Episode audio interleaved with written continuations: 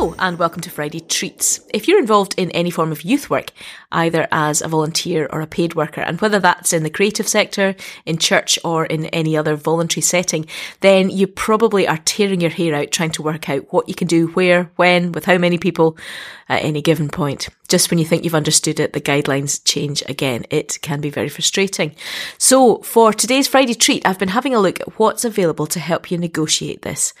First up, there are a couple of really good online Q&As hosted by Deep Impact Scotland. One with Tim Frew, who heads up YouthLink Scotland, the National Youth Work Agency. That's about the regulations. And a second with Lee McFarlane from 318 talking about safeguarding with loads of very practical advice about working online with children and young people and about what to do if a young person discloses something in an online setting. If you're looking for a helpful summary of the current guidelines on youth work, don't just assume that those are the same as they are for church gatherings or for more formal educational settings. The best place to look for that up to date information is the YouthLink Scotland website. So that's www.youthlinkscotland.org.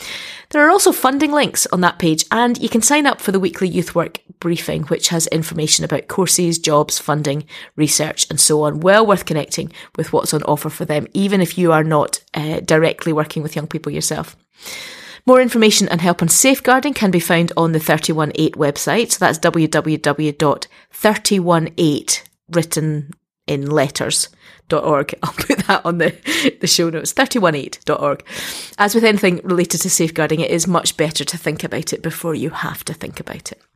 On the topic of funding, the Youth Arts Emergency Fund is open for applications. Now, that's a COVID 19 fund aimed at supporting youth arts and creative opportunities for children and young people. So, if you know any artists or projects, creative projects that are working with young people who would benefit from that funding, then point them to the Creative Scotland website where you can find more information.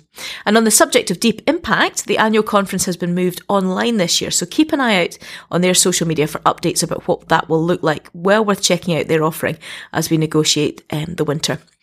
Finally, for today, if you are based in and around Glasgow and you're working with young people in the 16 to 24 age bracket, then check out the My Life resource from Youth for Christ. It's a package initially developed with young people coming out of the criminal justice system, and it covers very practical things like employability, parenting, anger management, mental health, and so on. All topics that are going to be very important in the coming months for lots of young people. Sandra Blair from YFC Scotland can give you more information about that, and her email is in the show notes, along with a link to the My Life website. Check it out. Okay, that's all for today. Look after the young people in your life. It's pretty sucky for them right now.